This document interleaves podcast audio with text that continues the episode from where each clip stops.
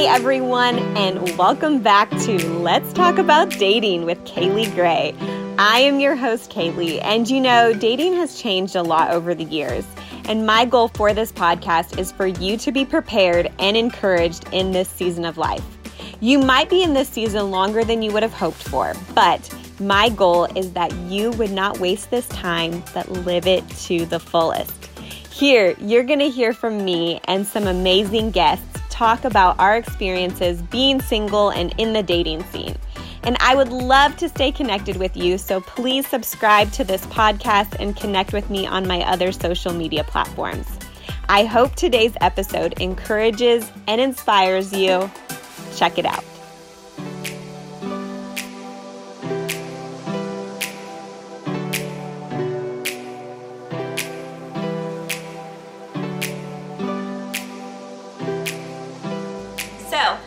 Today is kind of an interesting topic and honestly I wasn't really wanting to um, to talk about this. It wasn't that I was I didn't want to, I just didn't think I would be talking about it. Um, but I was like praying about it and really felt peace to share this um, experience that happened to me. So last fall, I was talking to a guy for a little over a couple months and we were talking like every day. And then all of a sudden he ghosted me. And um, it was definitely not how I thought things would end. Um, he was a little bit older than me. Um, you know, we were both like working in careers and things like that. So I kind of um, you know, figured if we would part ways, it would be amicably, um, but that wasn't the case. And so I'm not like doing this vlog to bash on him or anything like that, but just kind of like share my experience with it because I feel like you can get ghosted in like friendships as well as romantic relationships. And either way, like when it happens, you feel betrayed because like you've invested time into this person. And I do understand there's like some ghosting where like you, you know, maybe somebody sent you a message and you like don't respond to them. I mean, that's probably being considered ghosting. Um, but I'm, I'm talking like if you full on had like conversation with person for a long time, like have gotten to know them, and then all of a sudden like just completely shut them out. Um, it hurts like personally, like you feel, I felt like I was not good enough, like what was wrong with me, like why did this happen? And I really had to stand on like who I was in Christ and my identity and knowing who I am because there's always things you can like work on in yourself. But in this situation, I really just had to like say like it wasn't me, like this wasn't my fault. And I really, um, I think God truly protected my heart and I was really thankful so I don't always like tell a lot of people that I'm like talking to somebody or, you know, interested in somebody.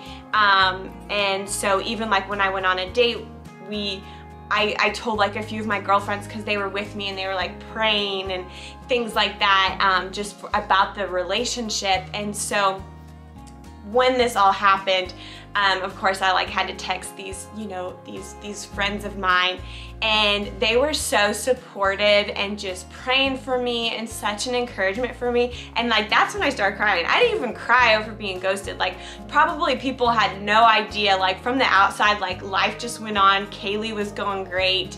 Um, but on the inside, it did, it hurt a little bit.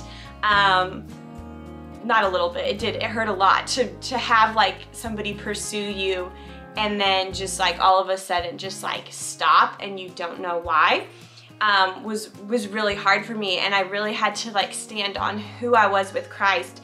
And one of my friends she she messaged me this and um, I'm gonna read it to you because it was just so encouraging to me.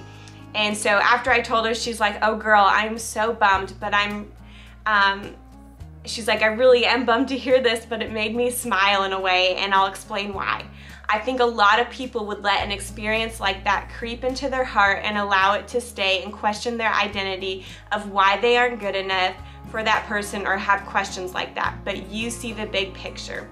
Dating and getting to know someone is setting the foundation for a relationship. And if shady stuff is happening, then it's not the right one. And you recognize that. You're intuitive, wise, and you put your trust in God above all else. I'm so proud of your bravery to date and open up your heart and your discernment to know God's desire for you. Part of me wants to say that I wish you didn't have to experience this because I don't want to see a friend in pain or have hurt feelings. But another part of me is thankful for this tribulation because it leads to growth and builds endurance. And if anyone can take an undesirable situation and turn it around, it's you, girl. And in 1 Peter 5:10, she sent me the scripture. It says, "And after you have suffered a little while, the God of all grace, who has called you to eternal glory in Christ, will himself restore, confirm, strengthen, and establish you. And it is kind of like, honestly, this text made me like smile because it's so true. I really wanted to come out of this situation not being bitter about it.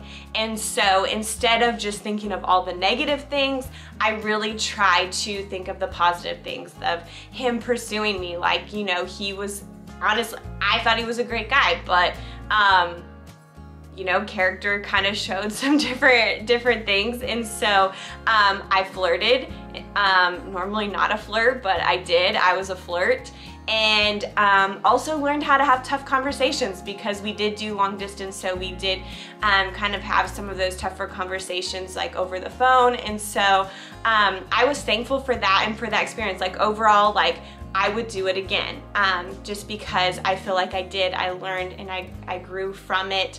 Do I want people to have to go through it? No. And I'm not saying like guys are the only ones that ghost because girls can ghost guys too. And I just think like if just be bold enough to like tell somebody like, hey, I'm like not interested in you or I don't think it's gonna work out. Because in the end, it might be hard in that moment, but overall, I think it's gonna just bring so much peace and closure to both sides of the party even if it's not what you want to hear, um, it gives that closure.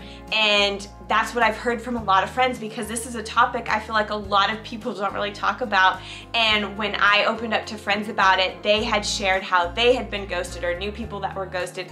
And I just was like, what in the world is going on? Like, why are all these people getting ghosted? And even like after, I had like a friend that it happened to her like way more intense and serious than what I had. And I just was like, oh my gosh, I cannot believe that. But um, I am just so thankful just for my community and support.